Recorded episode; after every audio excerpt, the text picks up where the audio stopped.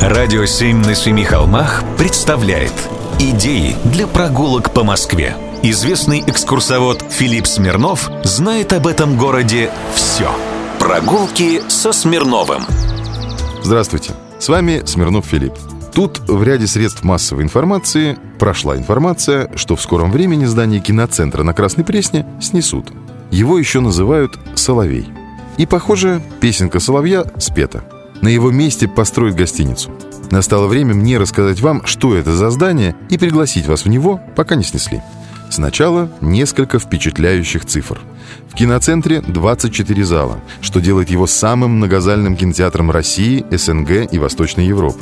Ежедневно в нем крутят около 50 фильмов, а однажды в репертуаре было аж 73 фильма – в этом независимом кинотеатре установлено около 200 рекордов по продолжительности проката фильмов. Например, французский фильм «Амели» тут крутили аж 37 месяцев. Также долгое время в киноцентре «Соловей» работал музей кино. А еще это единственный кинотеатр в России, репертуар которого формируется с учетом предпочтений зрителей, а не исходя из задания главного офиса.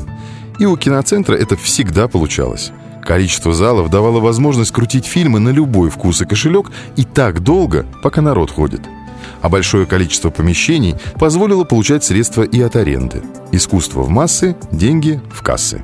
К достопримечательностям можно отнести и огромную коллекцию коллажей из фильмов разных эпох и разных народов. Приходишь внутрь и прям как в сказку попал. На стенах их более пяти тысяч. Но особо киноманы отмечают туалеты. Я серьезно. Считается, что туалета Луки отсюда, фотографии из уборных, самые популярные в сетях. А все из-за того, что стены в туалетах обклеены советскими агитационными плакатами. Например, над одним из писсуаров висит знаменитый плакат с комсомолкой и надписью «Не болтай». Не туалет, а песня. И теперь она у Соловья, похоже, спета.